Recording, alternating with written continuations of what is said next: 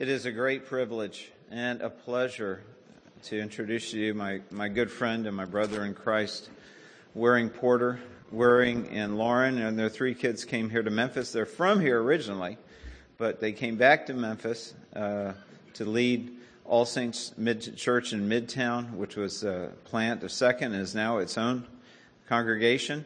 Uh, we got Waring, you got you got some some of your uh, some of your cronies here. Raise your hand if you're a All Saints person who got up this morning. All right, man, a whole table of them. That's great. Glad you guys are here. Um, let me just say this: in our denomination, each year we give an award. Uh, it's called the Bart Hess Church Vitality Award, and it's named after Bart Hess, who was one of the founders of this denomination um, and, uh, and a great leader and a great church planter and church grower. And last year, All Saints received the Bart Hess Church Vitality Award in recognition of, uh, of the, uh, how the Lord is using their congregation in the Midtown to reach that community. So, Waring, we're glad you're here. Come on up, buddy, and share.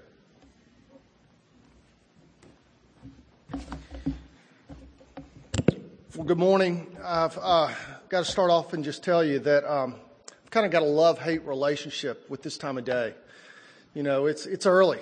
I'm not used to uh, getting up and speaking this early in the morning. Really, I've kind of got a love hate relationship with this time of year, too. Uh, with the weather outside, I'm a runner, and, um, you know, I, I, love the summertime. But uh, don't really like the weather that we're having right now. You know, if if you're a runner, you know what I mean. This morning, I get up, I go out to run. Sun hadn't even come up yet. I walk out the front door and just hits me in the face. You know, the heat, the humidity. It's still dark. It's not supposed to be like that. But, you know, one, one thing that I laugh about with, with some of the guys that I run with is whether it is hot and humid outside, whether it's raining, whether it's freezing, whether I'm tired, whatever the weather is. Once I go run and I've finished, I've never regretted a run. You know, I'm always glad that I've done it. And, that, and that's probably the same case as this morning. Uh, I'm excited to be with you guys, even though it was uh, hard to get up this morning and uh, get moving. But it, it, really is an honor. It's a privilege for me to uh, be able to worship with you this morning and to uh, share with you how we've seen God working in our city at All Saints. And um, before I, I really get started, I want to acknowledge too also that that the fact that God has used um, many of you and many of the other folks here at Second Pres as an instrument of encouragement and grace uh, for our congregation at All Saints and, and for myself. Many of you um, have been praying for us consistently over the last few years, and uh, you've been a source of, of great personal encouragement, not just for me, but for my wife and also for the leaders and, and congregation down at All Saints. And so I thank you. And uh, we, along with my staff, along with our elders and some of the other leaders, I, have got to tell you, before I get into how we've seen God working, tell you that we take absolutely no credit for what um, has happened, what is happening at All Saints in Midtown. It's been absolutely incredible to see what God has done. It has been a journey over the last few years that has tested and grown our faith. Uh, it's a journey that has been frustrating, but also full of joy. It has been very disappointing at times, but exciting at others. Uh, but throughout it all, God has been faithful through it all, and we give Him all the glory. So it's a joy for me to be here with you this morning. And I want to take a moment and, and really just tell you about our church, tell you about our ministry, uh, share some of my passions, and, and tell you what God is doing. Our mission at All Saints, it states that All Saints exists uh, to communicate the truth of the gospel of Jesus Christ to the city of Memphis through, through three ways through the authenticity of changed lives, through deep relationships, and through committed service to those in need. Our goal, much like it is yours here at Second Pres, our goal is to bring the truth of God's Word to our community and see the power of God's Word bring unity to that community. I want to kind of open up here and just give you a very brief history of All Saints because I know some of you, if you've been here for a while, you've probably heard that name uh, for a number of years. All Saints, as Mike said, we're an urban church plant of Second Pres. And uh, actually, the first Sunday service of All Saints was launched, launched in February of 2001, almost 10 years ago. However, the original church planter was called away the next year in 2002, and um, the core group that God had assembled, they really forged ahead with no permanent leader. Um, although Sandy and, and, the pastoral staff here at Second provided a lot of leadership, they forged ahead for a couple years without a, a, a pastor, a church planter, until God called me here in May of 2004. And then a little over a year later, kind of September of 2005, uh, basically, we started over. We relaunched the mission of All Saints with our focus, kind of a renewed focus, being on fellowship and mercy and establishing relationships in the community in which God has placed us. And then another important, that, that same fall, in the fall of 2007, um, or two years later, in the fall of 2007, we moved our Sunday worship location uh, or God moved it, into one of the poor sections of Midtown Memphis, the area that some of you longtime Memphians would know as Crosstown, kind of the, the, central point of that area being Poplar and Cleveland, kind of that intersection. And um, since October of 2007, we have been richly blessed by using um, a building there uh, called the J. Holcomb Urban Center of Hope. It's also known as the Young Life Urban Building at the corner of Poplar and Bellevue. Uh, it's where we do our worship services. And, and this building, this location, has not only met our worship needs, uh, but more importantly, God has used that location, uh, that move, to really confirm for us the location, the parish, the neighborhood uh, in which He wants us to be living the mission that He's given to us. Now, before this move, over to that current location, um, you know, I'll, I'll, say straight up that the core group at that time of All Saints was basically young, middle class, white, uh, but knew that God had given us a vision for a church to serve the needy and to reflect the community in which He placed us. And the hope to reflect the diversity that is in Midtown Memphis within the church body has not been a simple process at all uh, in such a divided city. It takes time, it takes patience, it takes faith, and it takes what, what I will call and what the Bible calls some wandering in the desert. Um, it was really not until our move uh, to the corner of Poplar and Bellevue a couple of years ago that the face of All Saints began to change. And this new location that we're in, it has provided uh, numerous opportunities for ministry because the immediate streets around us are streets that are full of drugs. Crack is the drug of choice in that area. Uh, it has destroyed many lives. Those streets are full of crime. They're full of prostitution. They're full of people who are hungry. They are full of people that just have great needs in their life. Now, let me stop right there and just kind of talk a little bit about planning a church and, and why we are where we are. If you are a church planner, or if you are a church that wants to go plant a church somewhere, you do a lot of important research before you begin. You search out mainly and you pray through where is the gospel most needed. That's important to know. But you also look for good demographics. You do a demographic study and you, and you look for things such as positive trends in population growth. You look for stability in the community, meaning that home ownership is high. You look for a high number of families in your immediate area. You need families. You've got to check out the income levels because you've got to make sure that they're solid. And you look for an active community that, that has, you know, great offerings in the arts and, and different kinds of restaurants and active community life. well, let me tell you, that is not where God has called us. that is not where we are. According to normal criteria, our demographic um, study is not screaming successful church plant by any means. But to be honest, when we get down to it, at All Saints, we are really more interested in loving our city than we are in being a successful church plant.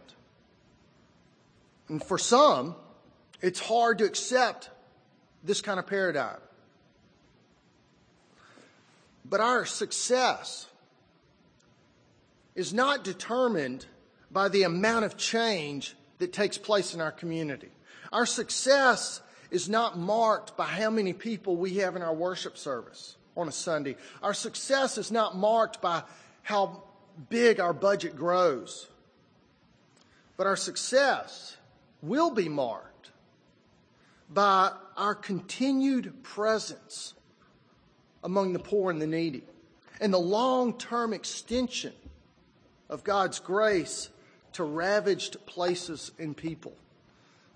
And with this intention, we stand as Jesus' representatives. Um, and the outcome of our action, it may be more evangelistic than socially redeeming. I mean, when it's all said and done, the neighborhood, it may not change. It may stay that way for years and years. But at All Saints, Jesus Christ will be honored as we demonstrate consistently God's compassion, God's sense of justice, and God's love to a hurting community. So let me tell you a little bit about our neighborhood. Let me tell you what our demographic study looks like. Um, the neighborhood within a half mile radius of our worship location, it's a community in transition. Okay, the population basically has decreased 20% in the last 20 years, although the minority population has increased significantly. About 65% of the population is African American, and single mothers head 65% of the households in our neighborhood. 38% of the adults that are over 25 do not have a high school diploma. 62% of the households in our neighborhood earn less than $25,000 a year. 62%, and 47% of those earn less than 15,000 a year. At the same time, within a mile radius of our worship location, we have our state's medical school, UT Medical School. We have $400,000 homes. We have educated, stable, middle class white families. There's a rich diversity in our neighborhood and we love it. And you may think that in Memphis, that racial diversity is the biggest challenge we face. But that's not the case. Uh, it's not, it, it is a challenge for sure. But I really believe, and I've found that, that most people, at least in, our area in Midtown, are ready to move past that. You know, I will say that the biggest challenge for us has been the socioeconomic diversity in our neighborhood. And among many things, among many things, there is a deep lack of trust there. There's a deep lack of trust that comes from both ends of this socioeconomic spectrum. The poor don't trust the rich, and the rich don't trust the poor. I've got a friend who has uh, pastored a church up in inner city Detroit for about 20 years. Uh, Randy Brown, he's at a church called Military Avenue Church. It's in our denomination. Randy and I are both part of our denomination's urban ministry network. But a few years ago, Randy wrote a book called Justice Matters. And um, it's a little known book, but it is a great book that is biblically and theologically strong as it discusses our ministry to the poor and needy in our communities. Now, I've told Randy this, but he wrote something in that book that just had a huge impact on me and my philosophy of ministry. It is uh, something that has been a huge force that God has used to guide the philosophy of ministry that God has implementing at All Saints. And he said this. He said, as middle and upper class Christians, we think that the poor in our communities need us. They need our service. They need our help. They need our assistance. They need our resources. However, he said, the biblical and theological reality is that we need the poor. Now, think about that for a, for a moment. We think the poor need us when in reality, we need the poor. Now, over the next few minutes, I want to explain that statement. And I want to uh, kind of communicate to you how it is reflected in our ministry at All Saints. Um, and what I want to do is I want to start with the early church, and I mean the real early church, uh, back as it's described in, in Acts, in Acts chapter 2 and 4. It is our model. It's where we want to be. It is not where we are by any means, but it's where God's calling us. If you have a Bible, you can open it to Acts chapter 2. And then probably on the next page, Acts chapter 4. I'm going to read just a few verses from Acts chapter 2, verses 42 through 45, and a little of 47, and then in chapter 4 too. So from Acts chapter 2, this is describing the early church as it was established. This is God's word. They devoted themselves to the apostles' teaching and to the fellowship, to the breaking of bread and to prayer. Everyone was filled with awe, and many wonders and miraculous signs were done by the apostles. All the believers were together and had everything in common. Selling their possessions and goods, they gave to anyone as he had need. And then down at the end of 47, and the Lord added to their number daily those who were being saved. And then in the next chapter, chapter 4, it goes on to describe in verse 32 the early church. It said, All the believers were one in heart and mind. No one claimed that any of his possessions was his own, but they shared everything they had. With great power, the apostles continued to testify to the resurrection of the Lord Jesus, and much grace was upon them all. There were no needy persons among them. From time to time, those who owned lands or houses sold them, brought the money from the sales, and put it at the apostles' feet, and it was distributed to anyone as he had need.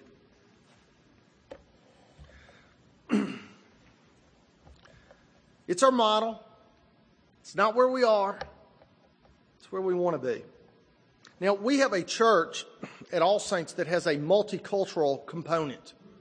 And when I say multicultural, I'm not defining that um, by race, but I'm defining it by socioeconomic class. And multicultural churches, they possess the greatest potential for expressing God's grace in communities of need.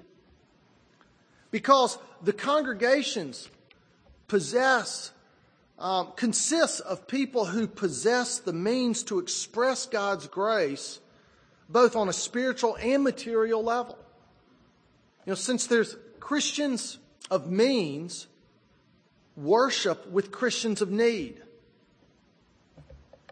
There's a greater opportunity that exists for God to touch our hearts and care for those needs.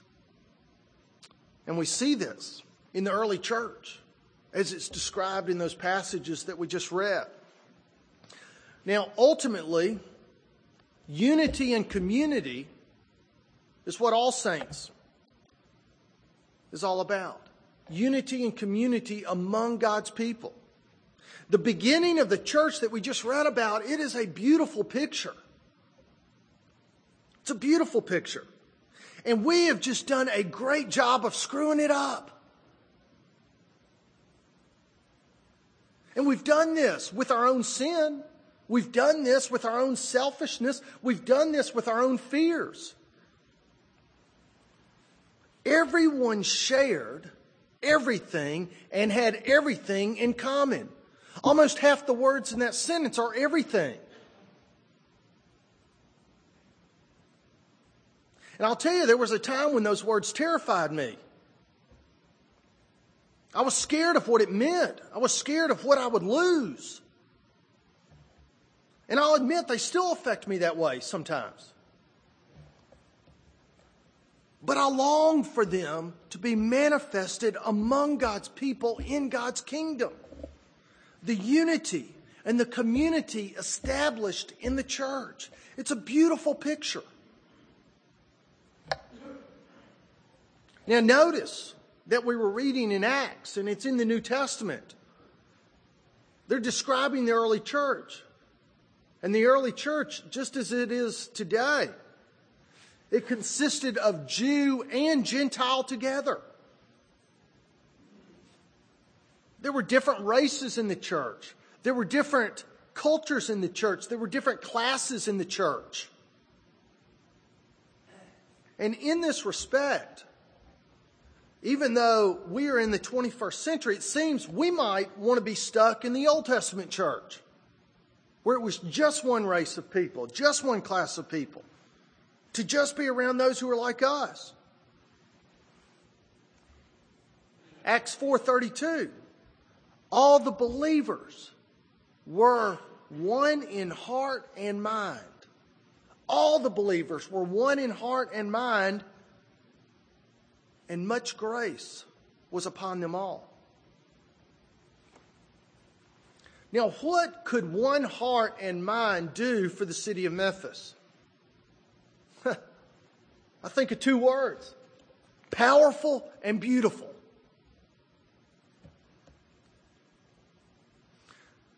I think about the white, middle class, well educated couple in our church, parents of one young boy. They're adopting a minority child from somewhere in our city. And if you knew them as I do, you would know that it's not because they can't get pregnant. You would know that it's not because it's kind of the cool thing to do. And you would definitely know that it's not because they think they're better than anybody else. But it's solely because God has changed them and changed their hearts through the ministry of all saints. We need the poor. Now, I, I asked their permission, but I'm going to kind of share their story a little bit. This is kind of a condensed version of their story as they told it on their blog. So I'm going to kind of read some of it to you, just to explain this change that God has worked in their lives. So it involves um, a number of things happening in our church. Their story goes like this, as they told it. I met a young mother that lives near our church, and Mary, and that's not her real name, but Mary was only 22, but she had a nine year old and a one year old baby. Her nine year old daughter had been adopted when she was only an infant, but the one year old boy was living with Mary in a small one room apartment. This young mother was without family. Her mother and siblings were killed in a car wreck years before, and Mary's a crack addict. And she often prostitutes herself in order to feed her addiction. Her infant son was sometimes seen sipping on a bottle of orange juice, but otherwise there was often little food in the home for either of them. They share a dirty mattress on the filthy apartment floor, and most of our homes, in comparison, appear as mansions, and our income appear as enormous wealth. Well, one Sunday when she was in church after a weekend of partying and getting high, she was disoriented, jittery, and in a bad emotional state. During the summer, during the sermon, I heard the young son cry in the nursery. She never got up to retrieve her distraught baby, and the cries grew louder and louder. And 10 or 15 minutes later, I got out of my seat and I walked to the nursery, and there at the door was her young son with tears pouring down his cheeks. I walked in, picked him up, he instantly quieted, then fell asleep. And I rocked him, cradling his small body, and I began to weep as I thought of the reality of that innocent child's life. The reality was that he would return home with his young mother, surrounded by her addictions and brokenness, and the likelihood of his situation changing was very slim. Mary came into the nursery once the service was over, took her baby from my arms, strapped him in his stroller, and walked the half mile back to her apartment. Three days later, I felt impressed upon my heart the need to visit Mary and her son on my way to the weekly prayer walk at All Saints. I arrived to a scene of complete chaos. Mary was being strapped to the back of an ambu- into the back of an ambulance, and her neighbors crowded around, weeping and yelling in confusion. Mary had overdosed just an hour before our arrival. She was alive, but unable to speak and completely disoriented. Her sweet baby had been in the apartment when Mary decided that drugs were not enough to end her life, and she turned on all her gas burners in an attempt to kill herself and her baby. Now, for now, the baby is safe with neighbors and his father, and I was able to meet the baby two weeks after his mother tried ending their lives. He was smiling and playing. It was an amazing sight to see. The mother's now out of rehab but there's been no change in her addiction or her behavior. And in fact, she was at church this past Sunday. This mother goes on to write This is a hard story to be a witness to. It's heartbreaking to love someone and want the best for them, but to have them only intent on self destructing. And many of you know that same story. But here's the change for this couple. As a Christian, what is to be our response, she wrote, to the brokenness and suffering of those in our community? The genuine love of Christ does not allow us to be witnesses to pain, only to be unchanged as a result. The true love of Christ calls for action, for grace, for healing. In the moment I held Mary's sweet baby in my arms, God did something miraculous in my heart. He expanded the boundaries of my heart and faith and showed me that it is possible to impact the story and landscape of a broken community. And for me and my family, God was confirming our convictions to adopt a child from that very community. Jesus said that true, pure religion is to care for orphans. And if I say I believe this, and if I truly believe God's word is unchanging, then I must apply this truth to my actions and my faith. The love of Christ demands that we be changed and set apart. And if that doesn't happen, then it's not love. Now, this couple came to All Saints, I don't know, three, four years ago. They came to All Saints because they liked the church. They came to All Saints because they agreed with our mission and vision. They came to All Saints because they wanted to serve. But they wound up being radically changed by the work of God in their hearts. And there's change going on on both ends. One scriptural principle that we've seen clearly at All Saints is that God uses wandering in the wilderness to bring his people into vital unity with him. God put the Israelites in the desert in order for them to be more dependent upon him, and ultimately, they became more unified as they grew more dependent upon God. Mean, it took 40 years, but we still grew. And in our own context, we've all seen that the desperation of a place is often used by God to show us His love and His power. And you could say that All Saints has been in the wilderness. Yet we've seen God's love and power displayed faithfully. As Mike said last year at our denomination's General Assembly, we were presented with the Bart Hess Award recognizing our vitality and work of revitalization. And upon receiving that award, many came up to me and asked me, What's been the hardest part the last five years? And I don't know what they wanted to hear, whether it was some war stories or, or whatever. But as I thought about it, I said this, and I'll still say it. The hardest part for me has been trusting the gospel every day. Trusting in God's call on my life. Trusting in God's call for our church. Trusting in God's provision. Trusting in God's faithfulness. Because it's so easy to get depressed. It's so easy to get sidetracked. It's so easy to get discouraged in the desert. It's lonely. I mean, just look at the Israelite story as they struggled and wandered for 40 years.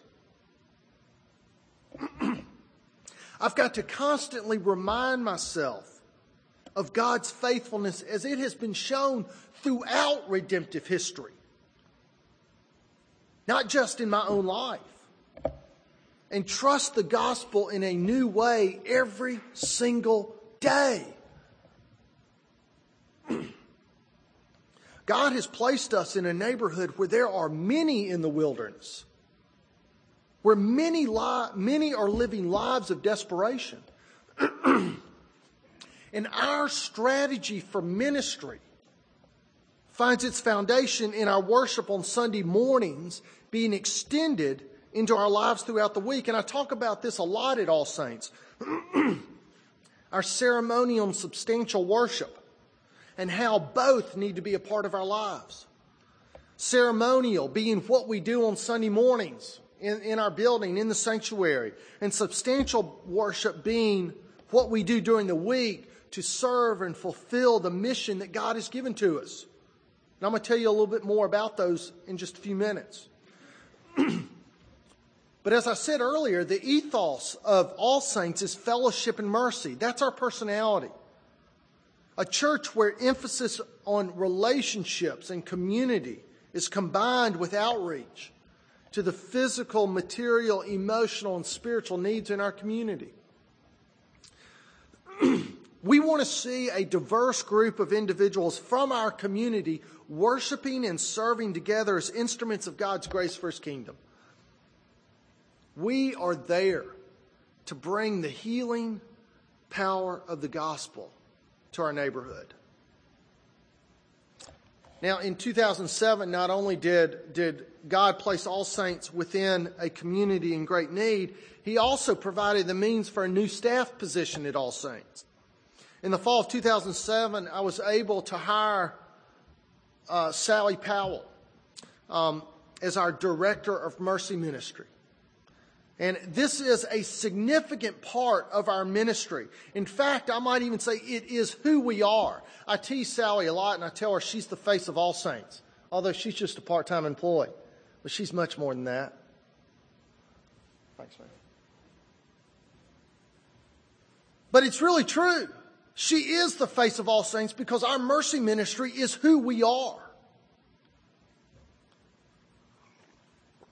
You see, our mercy ministry and our involvement in that leads to relationships being formed, which then leads to unity being created in a diverse environment.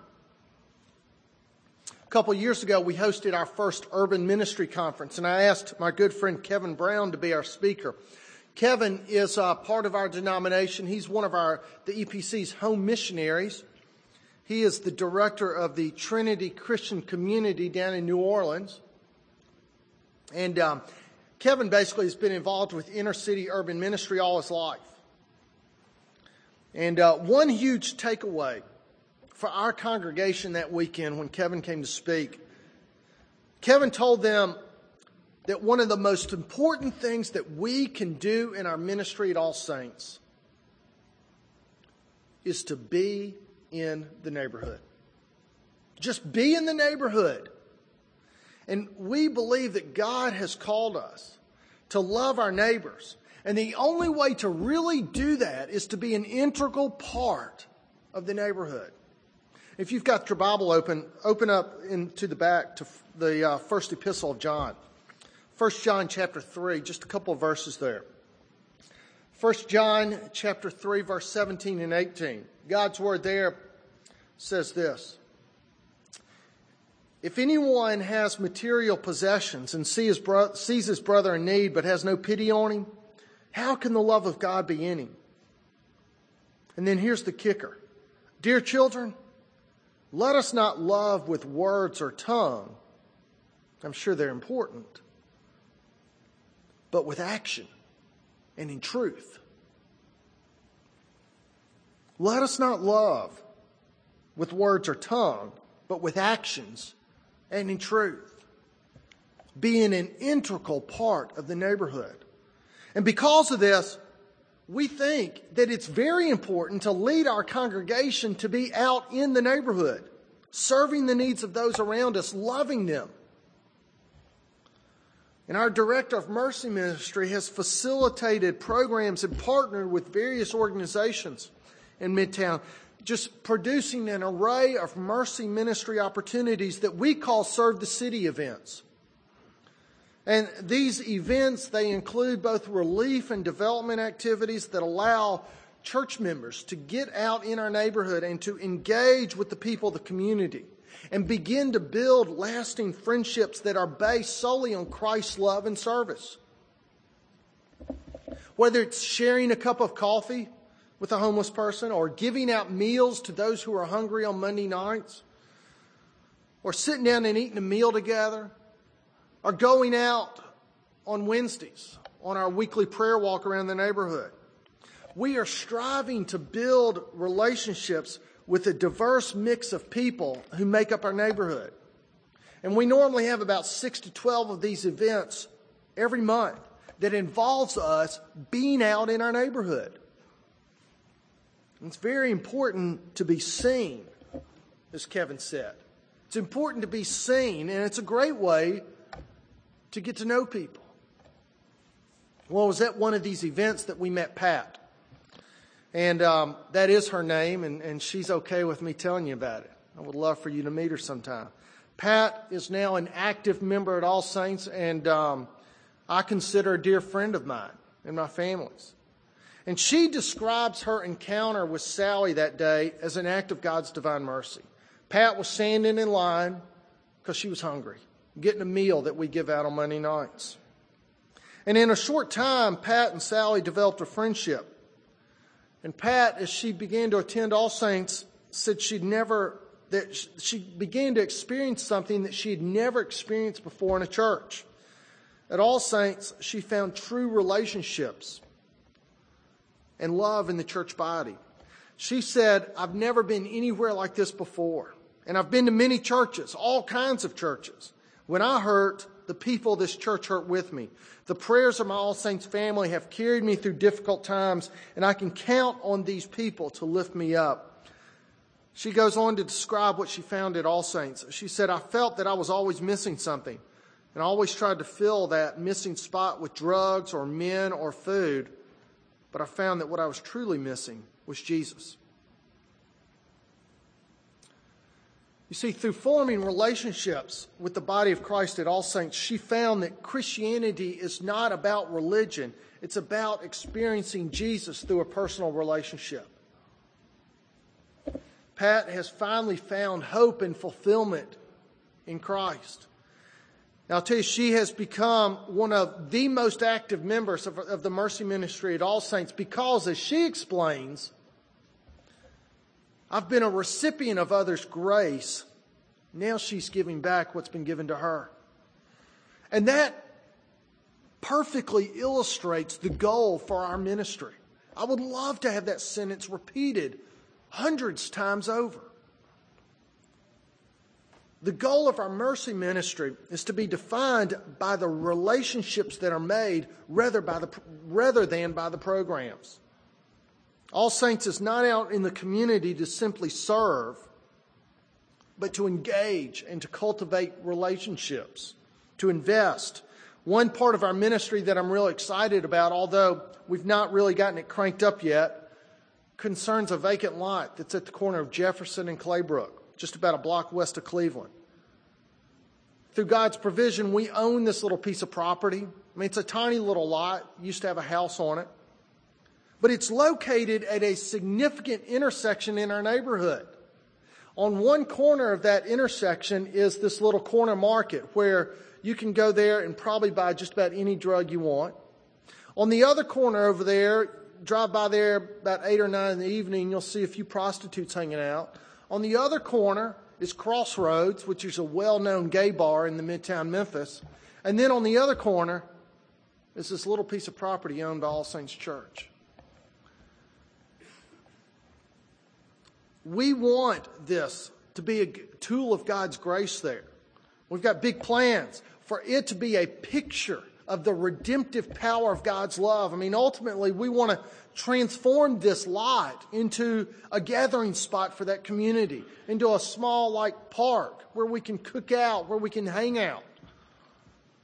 and get to know folks and, and put a very visual picture of God's healing power. And we've been not, not been able to do that yet. So we just lack the, the, the, the resources to be able to do it. But we're working on it. So this brings me back to the concepts that I mentioned earlier of ceremonial and substantial worship. Because this vacant lot will be a great instrument for us to be involved in substantial worship. I want to discuss and define these a little bit deeper for you. The church, the church, is above all a worshiping community. So much so that Christians, we, we tightly associate worship with our buildings, our sanctuaries. We associate worship with the particular type of music that we use, or the songs that we sing, or the type of liturgy that we follow. You worship, when you break it down, it literally means to bow down and kiss the hand. It represents a concrete action that says of its object, you are worthy. Your ideas are superior and your way of living is superior. That's what worship is. And at All Saints, I, I, teach that worship is divided into these two categories ceremonial and substantial. Worship does contain ceremony, absolutely, but it also should extend to substantial action in our lives. Jesus clearly appeals for this kind of worship when he quotes Hosea 6 6 in the Gospel of Matthew, I think in chapter 7. Jesus says, Go and learn what this means. I desire mercy, not sacrifice. Go learn what that means, he says. I desire mercy, not sacrifice. The ceremonies of worship were to lead to substantial action. And this is unlearned by many of us today, including myself. Many of us, we are very content with our worship being limited to 60 to 90 minutes on a Sunday morning. We're cool with that. But I'm here this morning to tell you that there is no greater worship than to offer in faith what God has entrusted to us for the needs of others. Just as Jesus Christ offered himself for us. The act of giving, including our time, our energies, and our love to a hurting community, far outweighs the giving of gold and silver. And I've found that, that many of us are able to participate in the ceremony of worship, but we fail to worship God through substantial action. And this is a paradigm among God's people that we're trying to change at All Saints. Scripture tells us that everything that we do for the urban poor, in effect, we do for Jesus. My friend Randy Brown up in Detroit, he says that truly believing this is essential for long term ministry in the city.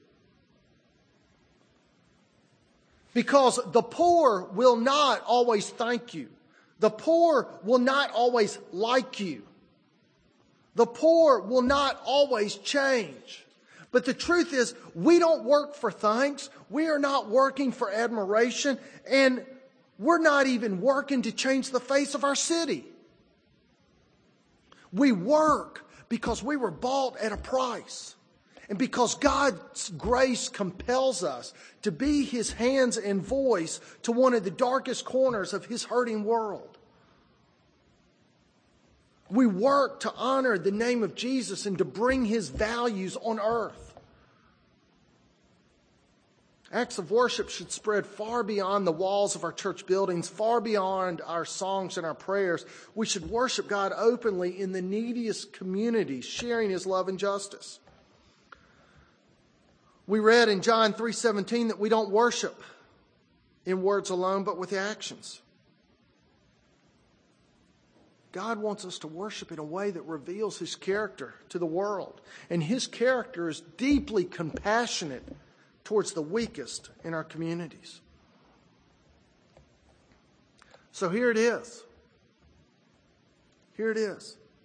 The fact that God defines caring for the poor as an integral part of our worship also contains an interesting consequence. We think the poor need us, but we need the poor in order to worship God. The broken places in our world need worshipers to come and offer substantial worship. And worshipers of God need to come to these environments to learn how to worship God substantially. The poor may need us, but we also need them because God is looking for substantial worship that moves far beyond ceremony. And that's why we are where we are, doing what we're doing. When we worship God by serving the poor, our understanding of God will broaden. Too often, our understanding of God is severely limited by our circumstances. But we can widen our circumstances. And when we do, our view of God and His greatness will grow as well. It's our chance to be God's hand and God's voice. It's our chance to meet Christ as the outcast, as the poor, as the hungry, as the needy. And through this true worship, we'll know more about God than we've ever known. Now, despite the, the tension in history in Memphis, we see God putting together a body of Christ that crosses racial and socioeconomic divides. With all the struggles it brings, it is a beautiful thing. It's a beautiful picture. On any given Sunday at All Saints, you will see black and white, rich and poor, gay and straight, doctors and addicts, teachers and transvestites, drug dealers and lawyers, all fellowshipping with each other and hearing the truth of God's word being communicated. Kind of the theme verse for our church is 1 Peter 4:10 and it says each one should use whatever gift he's been given to serve others, faithfully administering God's grace in its various forms. And this verse really embodies the mission of All Saints Church. That vision began years ago of seeing Christ at work within and, and seeing Christ at work within Midtown Memphis has become a reality for us. Every Sunday morning, the work of the Holy Spirit is evident in the congregation that gathers to praise and worship Him together. And for an hour and a half, people from all different walks of life unite as the body of Christ, ministering to one another and praising God for the precious gift that He offers us through His Son, Jesus Christ. Well, let me close by sharing with you a few things that of where God is leading us in the future. Some of you may know about this, but probably one of the most exciting things is um, uh, God is calling, has called uh, a ministry partner for me. David Stenberg, who uh, is here this morning and, and, grew up here at All Saints, I mean, grew up here at Second, is, um, is about to become our assistant pastor. He's going to be our minister of urban mission and discipleship and basically oversee everything that I've just talked about to you, our urban ministry to the church. Now, because of our situation, we can't pay David, but he's not working for free. God's providing for him. He's been working this summer to raise his own support to uh, work at All Saints for a couple years. And uh, as of yesterday, he's raised about 92% of his support. Needs about 8,500 more dollars to start working at All Saints. And so we're very, very excited about having David come and his wife Jenny and just uh, bring their passion for urban ministry to All Saints. Another uh, thing that we want to uh, see happen very soon is uh, we're trying to form a 501c3 nonprofit organization as our mercy ministry arm to kind of break that off and, and um, you know we're looking at what niche needs to be filled in our neighborhood to be able to really serve that and to be able to partner with other Christians and even non Christians and use it as a, as a tool to connect with others and serve. Um, another big thing that we want to see happen, we just need some, some of the resources, is to develop our vacant lot there that I described to you for substantial worship. And then the last thing that we're praying about is we're looking for a location, a permanent building We're committed to our neighborhood in the crosstown area, but um, you know we've experienced a few Sundays the last month or so where our building's been packed out. We're, we're getting a little close. The, it's Young Life building's great, but we're looking for something else right now, and and and where God may lead us uh, for the future. But ultimately, we give God all the glory. We're excited about what He is going to do in the future. And so I um, thank you for your attention this morning, for allowing me to be here to speak, to listening to me. And I would invite you all, you know, anytime, just show up at All Saints for worship. We worship at 10:30 on Sunday mornings at the corner of Poplar and Bellevue. Would love to uh, have you come worship with us one day. And I, along with my wife Lauren, along with my leaders and the other folks from All Saints, we covet your prayers for us every day. So thank you.